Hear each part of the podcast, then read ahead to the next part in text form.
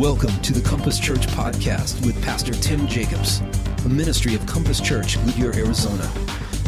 Join us now as we look into God's Word to be challenged and changed.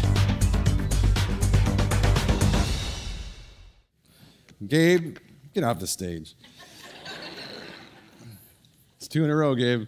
We did that last night too for a different reason, but anyway, welcome to Compass Church. My name is David Hurtado. I'm the executive pastor here. I love that that song, you know, even though I walk through the valley of the shadow of death, I will fear no evil. It works so good with our theme for the for this series, you know, strength through adversity through the book of First Peter. We're kind of ending that series today, and uh, it's just it's just perfect, just perfect. Uh, I'm here today uh, in front of you uh, because Tim is uh, out doing his chaplaincy duties with the Air Force in California, and so. Um, I entitled this message, the last message in our Strength Through Adversity series, and I entitled it uh, Surviving the Storm. Uh, I don't know uh, how you feel about storms. I get the sense that in Arizona, people like storms. Um, I, I, do. People, oh, this is great. The purples and the yellows and the oranges and the reds, which I can't see because I'm colorblind, but I, I, see colors and I see dark clouds and, and, and all those things. And man, it's beautiful and the lightning and the monsoons, and I can't wait for the monsoon season. And I'm like terrified of the monsoon season and everybody's like looking forward to it, you know. And so when I got here, I learned that I had to get used to this thing. You know, I grew up in the Bay Area, San Francisco Bay Area. There weren't a lot of storms that came through. I can remember um, probably on one hand my whole life how many thunderstorms I'd been a part of. Each one of them freaked me out to the core. And so started when I was about seven or eight years old. Uh, you know, I was one of those kids who didn't like the lights being turned off when I went to sleep, so I left the lights on, and my parents would come and they'd turn off the light for me. And I was one of those kids who never closed the blinds or closed the curtains, left them open because I was too scared they'd be too dark, and so I'd leave them open, you know, type of thing. So one night I left the lights on, went to sleep, and parents turned them off, and then in the middle of the night I got woken up by a storm. Now, again, these things are rare. They don't happen very often. Loud, thunderous noise, lots of lightning. And, uh, you know, it was one of those things where because I left the curtain open, the lightning would reflect off the window and then kind of go right across my legs. And, and you know, I could see it, and I, and I sit there going, "Man, if I, I, uh, I you know, I, on the count of three, I'm going to go run to mom and dad, and they'll protect me." And I'd go one, two, and as soon as I'd say three, and it's coming across my legs again, and I was like, "Going, man, this is this is crazy!" And I'd go one, two, three again, and sure enough, it happened again. I remember that was like my first interaction with a storm, I couldn't get out of bed. I, all I wanted to do is run to mom and dad and you know have protection. I couldn't get out because every time that that lightning would strike, and so that kind of started my anxiety towards storms. You know, went on to be about 12 years old. I remember running outside. This is a true story. I ran outside and and, and I was like, oh, oh, you know, my, my, parents had split by then. My father had died. Um, single parent mother living kind of in the hood. I run outside. I go, come on, God, give me your best. I'm not scared of no storm. I'm a survivor. You know. Which is funny, you know, little chubby kid and Hispanic kid in the hood running out in the middle of the street talking to somebody. what were people thinking? And so, uh, and so, you know, I was like, "Give me your best. I'm not gonna. I'm gonna conquer this fear." You know, type of thing. I was trying to be a man or whatever.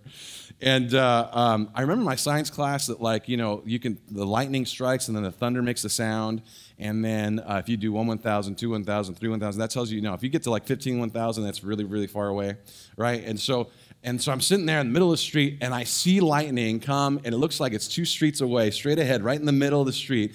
And the sound and the light were the exact same moment. Freaked me out. So I ran to my room, you know, I'm in the, I, I, I'm under the blankets, you know, I'm in the fetal position. All right, God, you win, you know, type of thing. And then I uh, went on to, when I was about 14, uh, 13, 14 years old, went to a trip to Washington, D.C., like many schools do. And we're in Washington, Of course, there's a different climate. And so we're in this coach bus with like 50, you know, junior hires, whatever. And we're driving through and going through like this really foresty type area. It's nighttime, and guess what? A storm rolls through. And so you're seeing lightning all over. All the kids are like, ooh, look, that's so cool. And I'm in the back, like shivering and convulsing. And they're like, what's wrong with you? I think I'm feverish. I got, this, I got the shivers, you know. Um, and uh, that was my, and then I got to Arizona. I got, went through my first haboob this year, and I thought, this is not a big deal. And then it's like, oh my gosh, this is a big deal. Like, you can't see your hand, you know, if you were outside. So you pull on over and you go, Lord, you win again, you know, type of thing.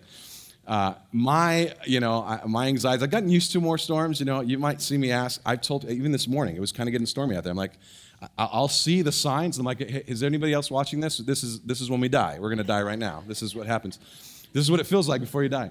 And so that's been my kind of my kind of uh, my my uh, anxiety towards storms, you know. And we've all been through storms. We've seen weather systems go in, go out.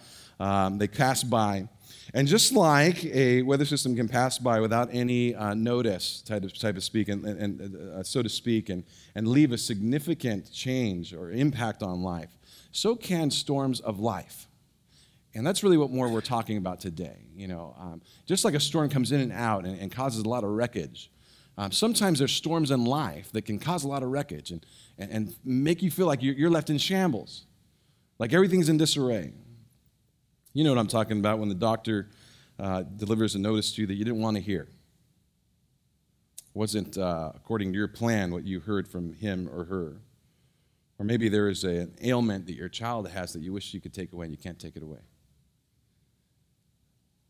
Maybe your spouse refuses to reconcile and instead chooses an affair instead of you. Those type of things, the storms that come on life and, and, that, that leave their wreckage. And then you're left hanging in the balance. How am I going to move forward? And that's kind of where we're going today.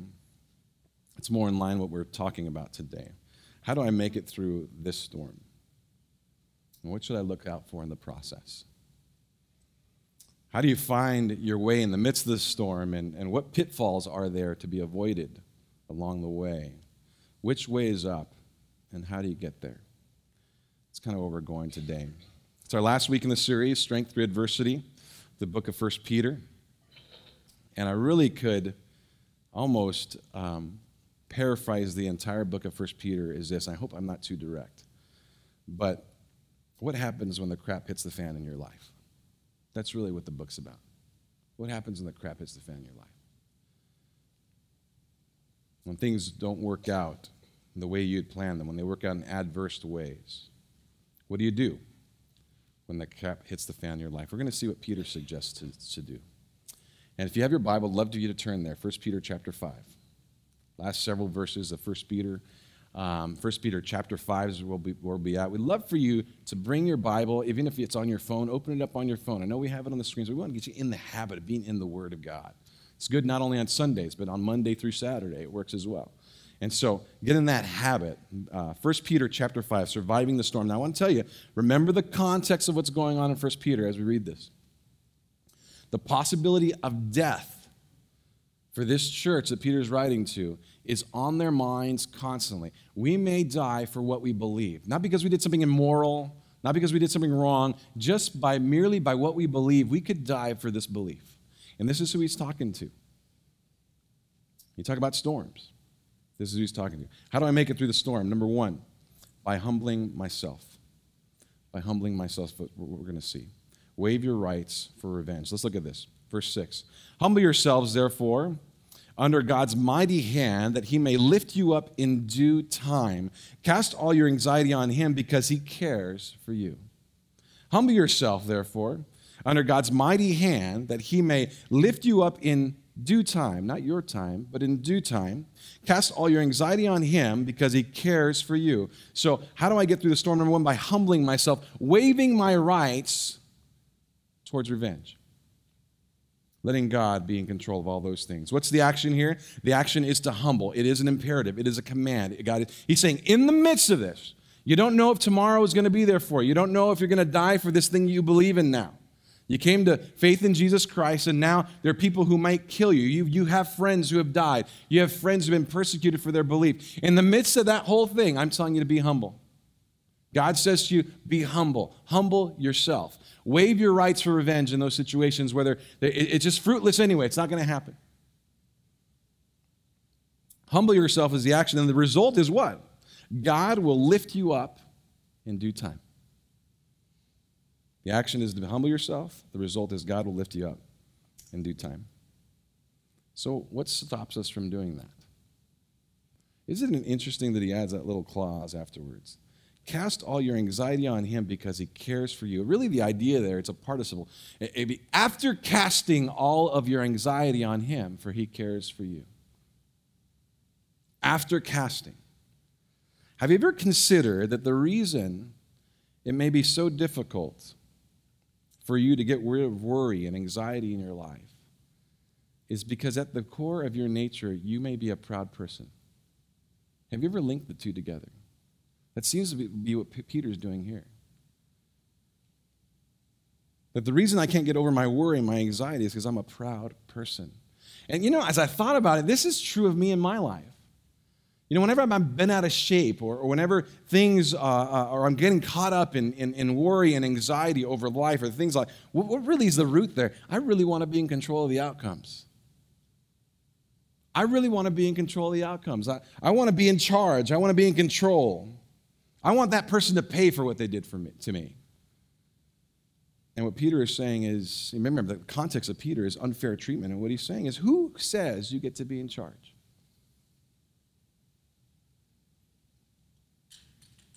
Who says you get to be in charge?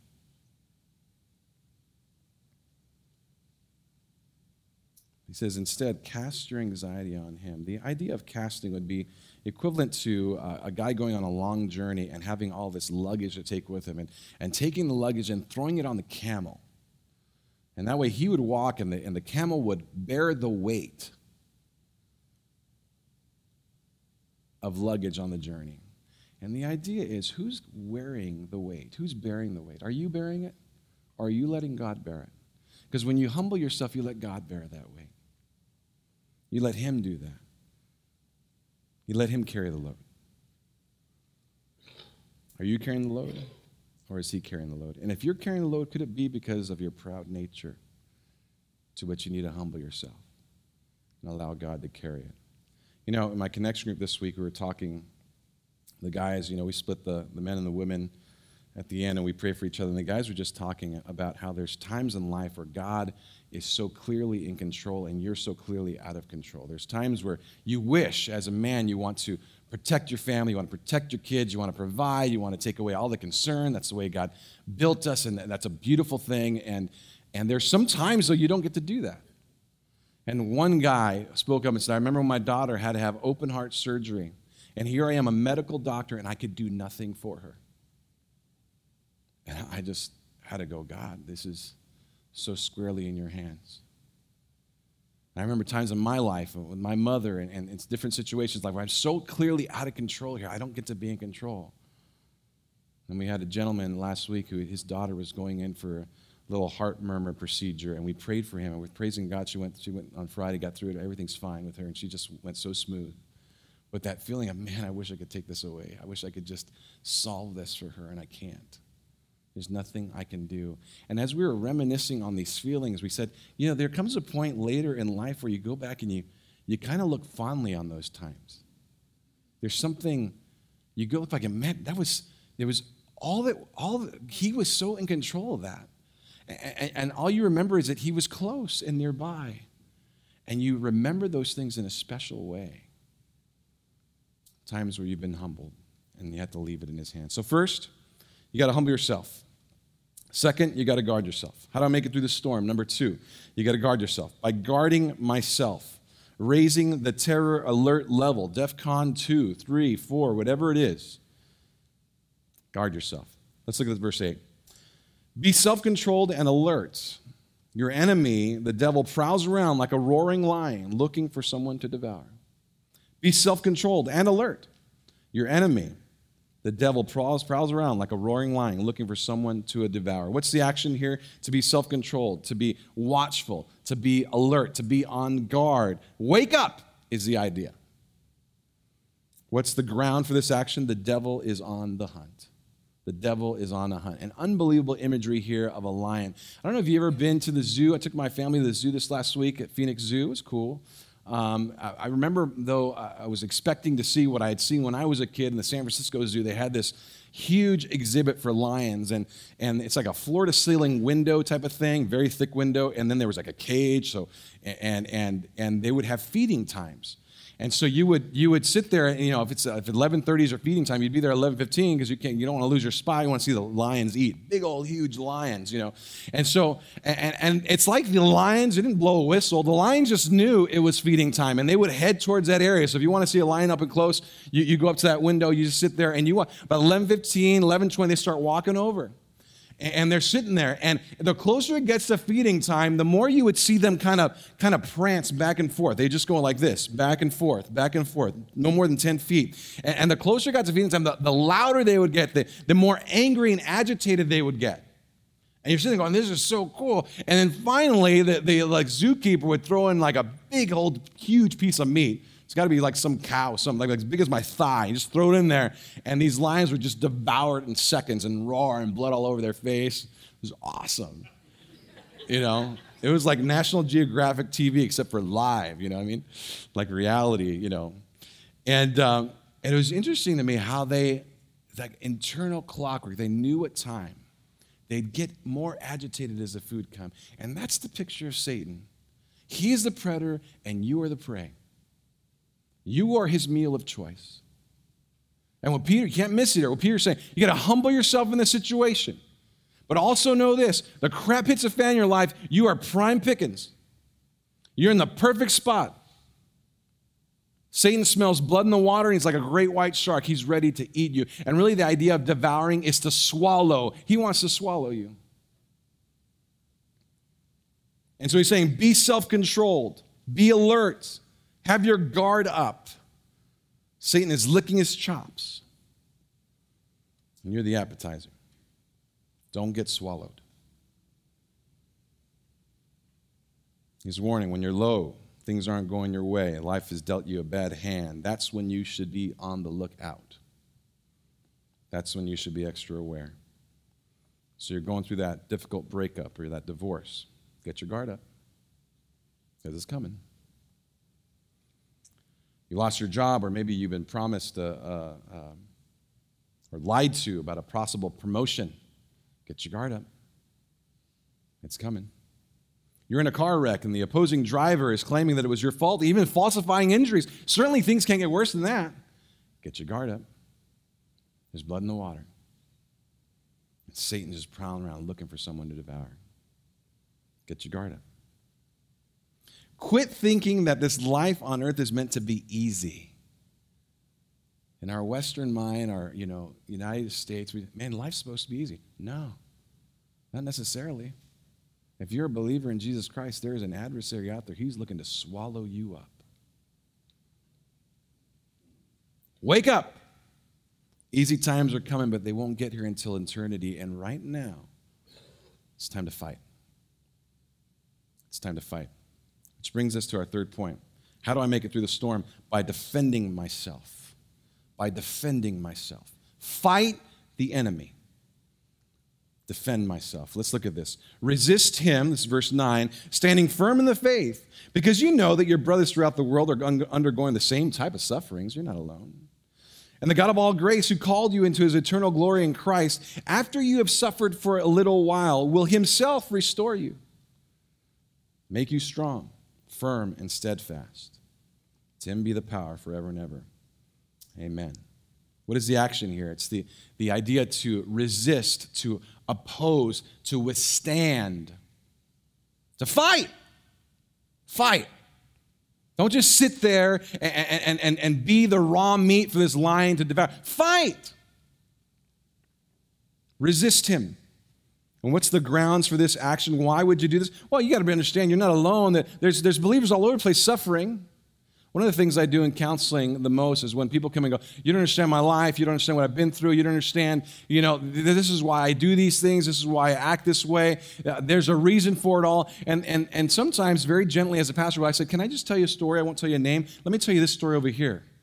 And, and you tell me if that's worse than what you're going through. And a lot of times people go, yeah, that's kind of worse. And that person is still finding a way to love the Lord and live through it and get through it without going to immorality, without going through things that are sinful. You can do it. You're not alone. You're not the only one in the world going through this. Many people are going through things worse, harder. You can make it through. God says that He gives you the power to make it through. Don't buy into this lie that the, the enemy is putting in your mind that you, you're the only one who has to go through this. Certainly, God wouldn't require me to make it through. No, you're not alone. In fact, this idea that brothers throughout the world are undergoing the same kind of sufferings, the literal idea there would be this brothers throughout the world are accomplishing the same type of suffering. That's the literal idea, that it's an accomplishment to them for persevering, for making it through these adverse circumstances. So, what's the ground? Number one, because other people are, are, are going through it too, you're not alone. Number two, the ground is because God will restore you. Did you see that?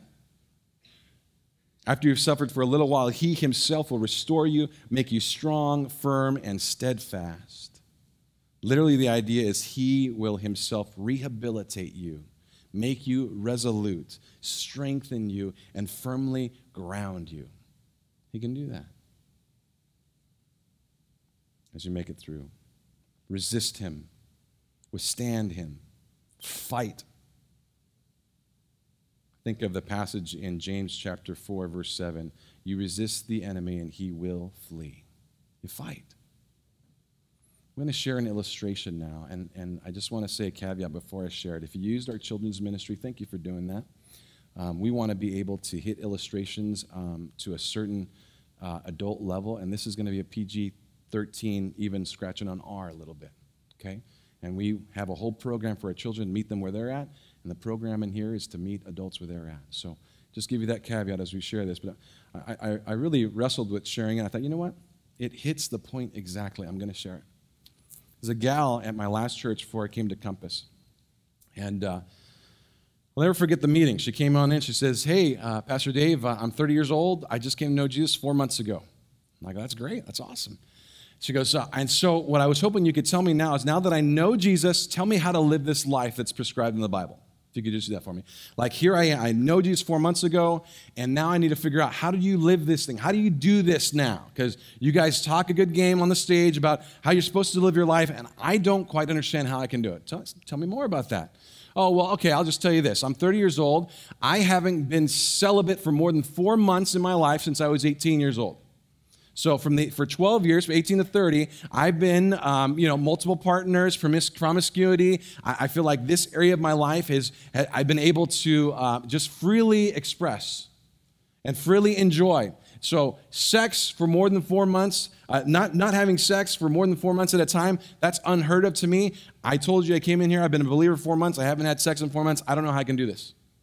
I don't think I can make it. And so I thought I'd come to you and just ask, how do you do this? So I said, okay, well, I understand that. If you've been living 12 years and you've just been indulging in this and you've never had to bring self control into your life, I can understand how it would be difficult and how it feels daunting. And, and I totally get that. And I love that you're here and you're asking the question and, and you're trying. I love that. You just, just got to understand the scriptures talk about how when you believe in Jesus Christ, the Holy Spirit comes inside of you and gives you the ability to live a life that you never thought you could live. And so you're going to see Him begin to do that. And I, what I'm going to suggest is we start today and we look at it two years from now and let's evaluate in two years. Uh, let's not evaluate next month. Let's not evaluate two months. There's going to be a roller coaster ride, but I believe that God can move you, and that in two years, you'll see a great difference of what you used to look like.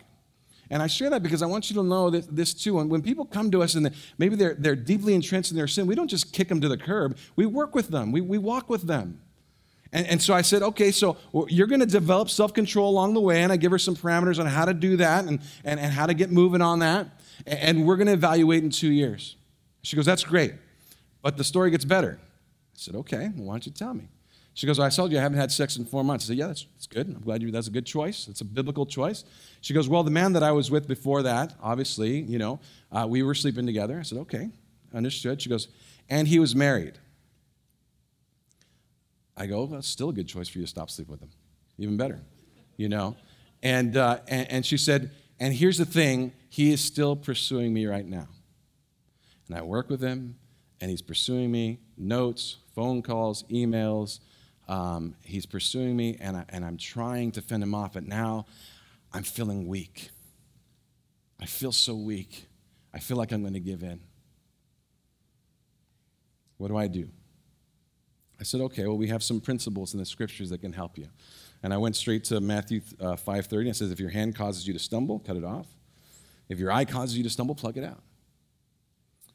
Um, I would guess, by looking at the room, that nobody in this room takes that literally because we'd have a lot of blind men in the room right now, right?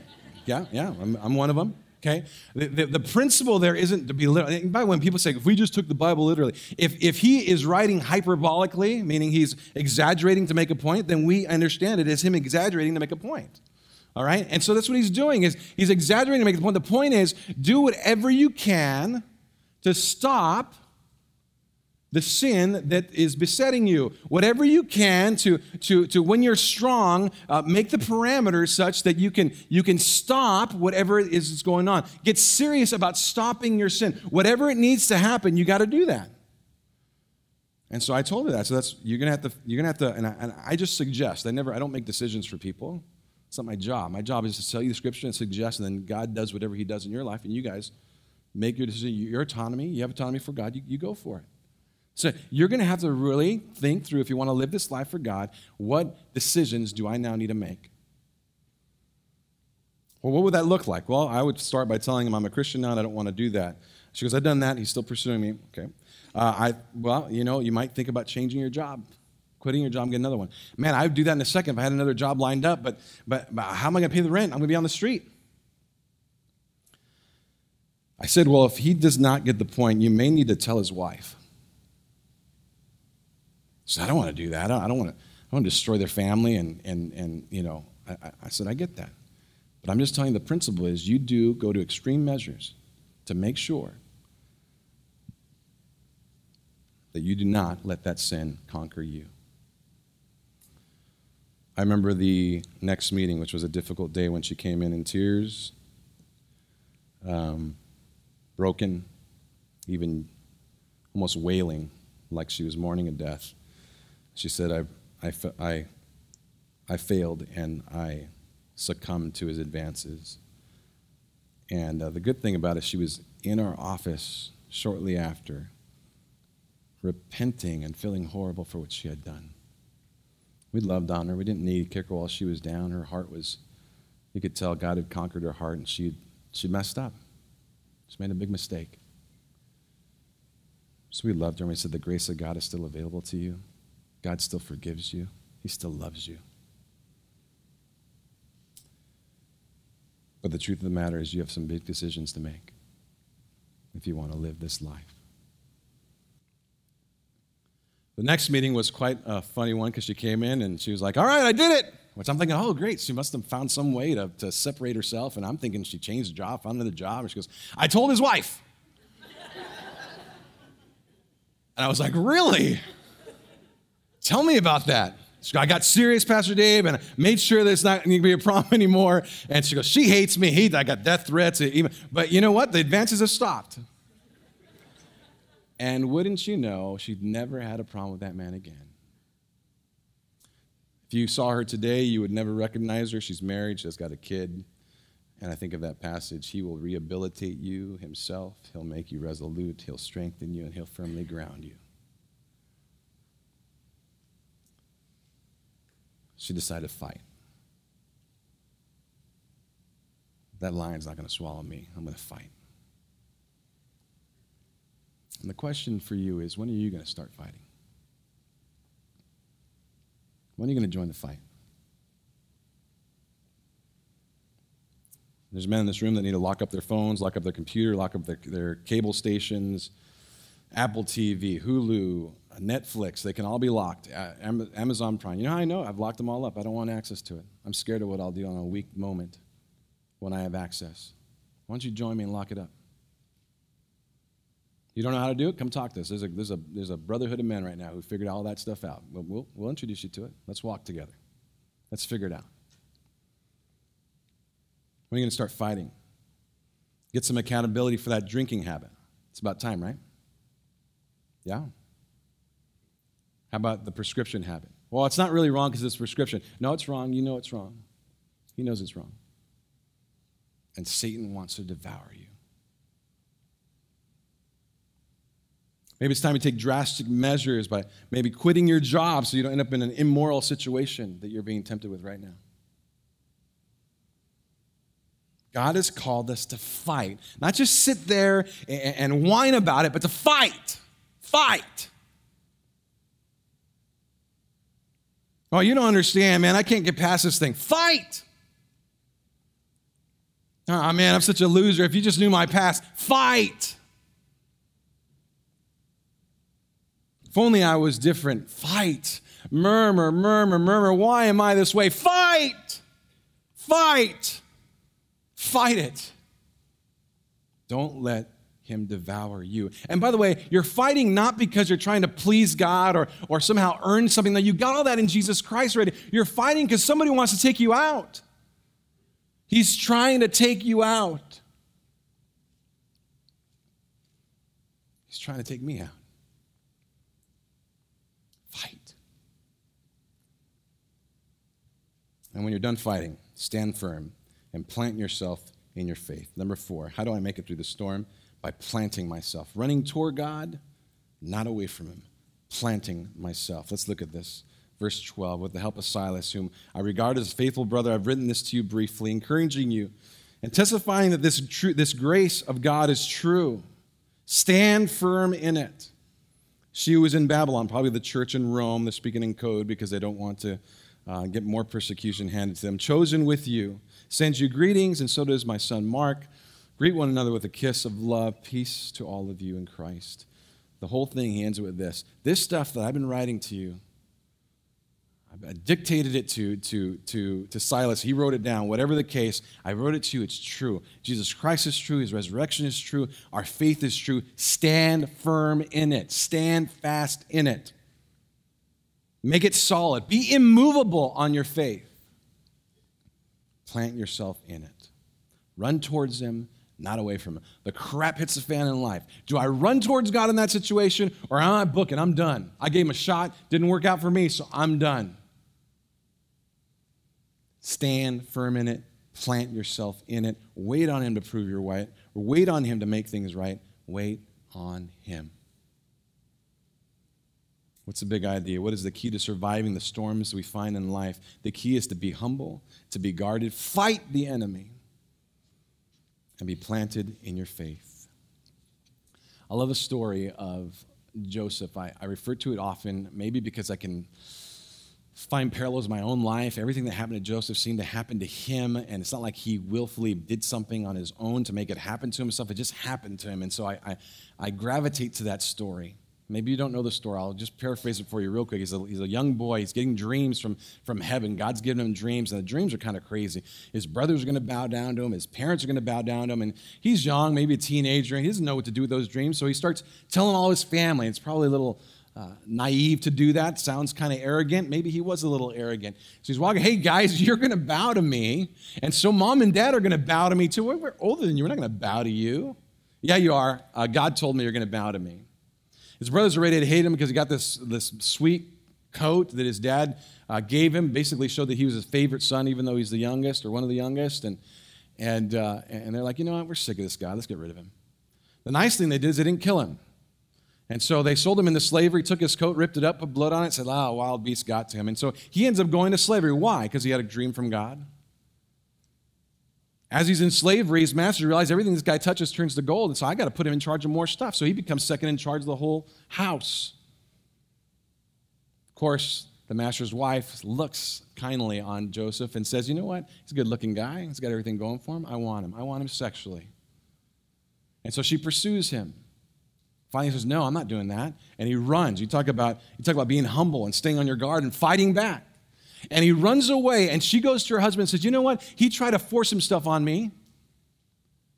And so, because he's done nothing wrong, he now ends up in jail. He's serving a prison sentence, uh, being falsely accused, and he's in jail there. And of course, everything he touches in the jail system turns to gold. And so he rises up in the jail system. Finally, gets put uh, in, in, a cell with this other guy, two guys. The king is mad at them. He says, You're going to jail. He says, You know, well, I, I, got a dream. I, I, can interpret the dream for you. You're going to die, and you're going to actually make it back to your position. It happens exactly as he says. A guy dies. The guy makes it back to his position. He goes, When you get back to your position, would you remember me? Don't remember that I'm here. The guy says, Sure, I'll do that. And he totally forgets. Two more years in prison. Finally, the king's having dreams. He's like, Man, I can't understand these dreams. And the guy goes, Oh, wait a second. There's a guy in jail. He can interpret dreams. Have him come interpret your dream. So he comes and he interprets the God's dream. And here's what God is saying there's going to be seven years of, uh, of, of plenty, of surplus. And there's going to, after that, be a subsequent seven years of famine. And the king goes, Man, that's crazy. What should we do? He goes, I'll tell you what you do. In the seven years of plenty, you need, to, you need to round up a whole bunch of food and make sure you have food for the seven years of the famine. He goes, You're right. We're going to do that. And you're in charge, second in charge of now the kingdom. And he's been on this roller coaster ride his whole life. And finally, at the very end, I have no family. I've been set, sold to slavery. I've been placed in jail for years. Finally, at the very end, the whole world is coming to them to ask for food because the whole world is in famine. And guess who comes to him and kneels at, their, at his feet? His brothers and his parents. Exactly as the dream said would happen. And Joseph has the opportunity to throw this in their face. And instead of doing that, in Genesis chapter 50, verse 20, it's my, one of my favorite verses in the whole Bible. Joseph said to them, don't be afraid. And he asks this question Am I in the place of God? You can imagine why they'd be afraid. We're the ones who threw you into slavery. You ended up in jail. All this stuff has happened because of us. And now we need you. We need food. We're going to die. And, and, so we're timid as we come before you. And he goes, Oh, no, no, you don't need to be afraid. I understand who God is and who I'm not. God is God. I'm not God. I'm, I'm not putting myself in the place of God. God knew this roller coaster was going to happen in my life. And he says this You intended to harm me, but God intended it for good to accomplish what is now being done, even the saving of many lives. Wow, that's a powerful statement. Unbelievably mature. You guys intended to harm me, but God intended it for this good that's happening right now. So then don't be afraid. I'll provide for you and your children. And he reassured them and kindly spoke to them. Instead of complaining about the wasted years, and instead of complaining about why hasn't this worked out for me, all I've done is follow you, God. Why didn't this work out for me? I didn't deserve this. Joseph doesn't go there. Instead, he firmly plants himself in his faith. He says, My God's bigger than me, It's bigger than these circumstances. And I'm not evaluating based on outcomes on this earth, I'll evaluate based on outcomes in heaven.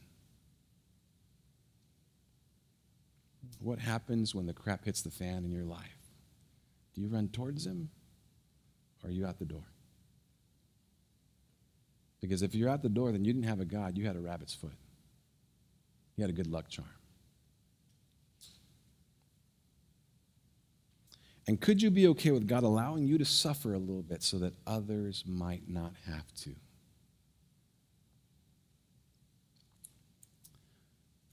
What is the key to surviving the storms we find in life? Stay humble, stay guarded, fight the enemy, and stay planted in your faith. Let's pray. Father, this is always so much fun because I, I, I, you know, you're studying this and you don't know who's going to be in the audience. You don't know who this is for. You don't know what the circumstances are regarding that. Last night, some people came up to me afterwards, and, and then you go, Wow, God, this person hasn't been here in months, and, and this is the weekend that you make sure they're here to hear this message, and this applies to their life. All that stuff. I don't know what you're doing, Lord. I leave that in your hands. You're God. I know the principles are true, and they're countercultural sometimes, and they hurt sometimes. We don't want to embrace them all the time because they sting, but they're still true. Would you help us, Lord, be humble, be guarded, fight the enemy, and stay planted in our faith, even in dark times? We ask in Jesus' name. Amen. Thanks for joining us today. Why not ask God to change your life so you can go and change your world for Him? To find out more about our church online, go to www.compasschurch.info, and we'll see you next time.